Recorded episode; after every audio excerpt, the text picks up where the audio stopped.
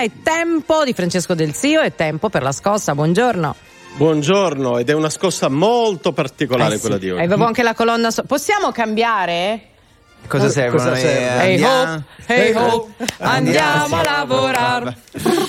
Allora, si riferisce la, la colonna sonora al fatto che ieri Francesco abbiamo letto una notizia eh, sicuramente a prima chitto particolare, ma poi c'è un mondo dietro. Il ministro delle imprese del Made in Italy, Adolfo Urso, ha detto l'Italia era un grande paese sul fronte minerario, abbiamo chiuso, abbandonato le miniere e dovremmo riaprirle. Ora è stato insomma, un tuffo nel passato come dire ma davvero dobbiamo tornare a infilarci sottoterra per scavare? Forse sì, forse no. Dici la tua Francesco. Allora, dopo questa presentazione di Barbara ci rinuncio, vado in Luis e lasciamo perdere, lo commenta Barbara. Allora, no, il tema è molto serio perché appunto annuncio di due giorni fa del ministro delle imprese del Made in Italy Adolfo Urso, l'Italia potrebbe diventare una potenza mineraria in particolar modo per quanto riguarda le cosiddette materie prime strategiche, minerali e terre rare che oggi servono per far funzionare gli strumenti, i dispositivi, le imprese, tutto quello che noi abbiamo e che riguarda l'economia sostenibile. Basti pensare alle batterie delle auto elettriche piuttosto che ai semiconduttori e così via. Eh, in effetti l'Italia ha appena rifatto la cosiddetta mappa mineraria e abbiamo scoperto di essere molto ricchi nel nostro sottosuolo, per esempio di litio, per esempio di cobalto, di titanio, cioè di quelle materie prime per le quali oggi si combatte una guerra straordinaria a livello globale, una guerra che oggi vede prevalere nettamente la Cina e la Russia, paesi dai quali vorremmo diminuire fortemente la nostra dipendenza. Ecco perché l'annuncio del ministro Urso è stato accolto con stupore ma anche con grandi speranze, per esempio dal nostro sistema produttivo. Mm, Francesco, quali sono i giacimenti più preziosi nel nostro paese, ma soprattutto li abbiamo scoperti adesso?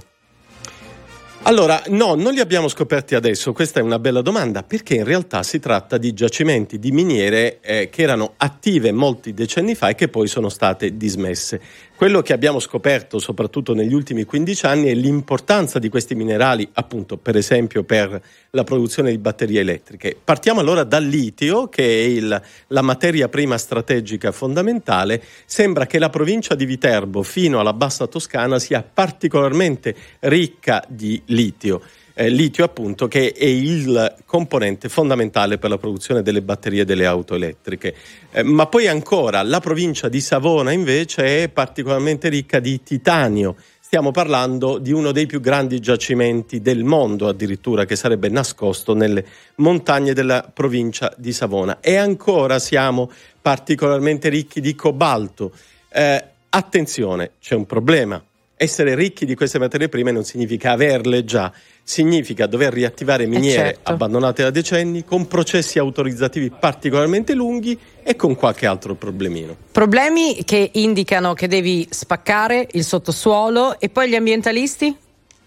E appunto erano gli altri problemini, tra virgolette, ai quali mi riferivo. Qui però, Barbara, c'è un grandissimo paradosso che dobbiamo subito sceverare, ovvero questi materiali, queste materie prime strategiche, servono in realtà per alimentare l'economia circolare, la sostenibilità, ovvero ciò a cui gli ambientalisti, in realtà tutto il mondo oggi punta in maniera decisa. E quindi si crea una situazione molto particolare in cui gli ambientalisti si stanno già opponendo, soprattutto perché alcune di queste materie prime si trovano in parchi naturali protetti, si stanno opponendo alla loro estrazione, ma in realtà opponendosi all'estrazione di questi minerali condannano l'Italia a non poter giocare la grande partita globale della sostenibilità. È un bel paradosso. come in diversi casi quando si deve investire in una politica che abbia una visione che non sia di qualche mese o di qualche anno, insomma ci sono contraddizioni o scontri di questo tipo. In ogni caso staremo a vedere quanto e se saremo in grado di tirar fuori dal sottosuolo questo tipo di ricchezza come annunciato dal ministro. Torneremo sicuramente sul tema in futuro perché come detto ci si gioca una partita importante. Salutiamo e ringraziamo Francesco Del Sio, la scossa torna venerdì prossimo. Francesco intanto buona settimana e buon lavoro. Grazie a voi e buona scossa a tutti. Grazie Francesco.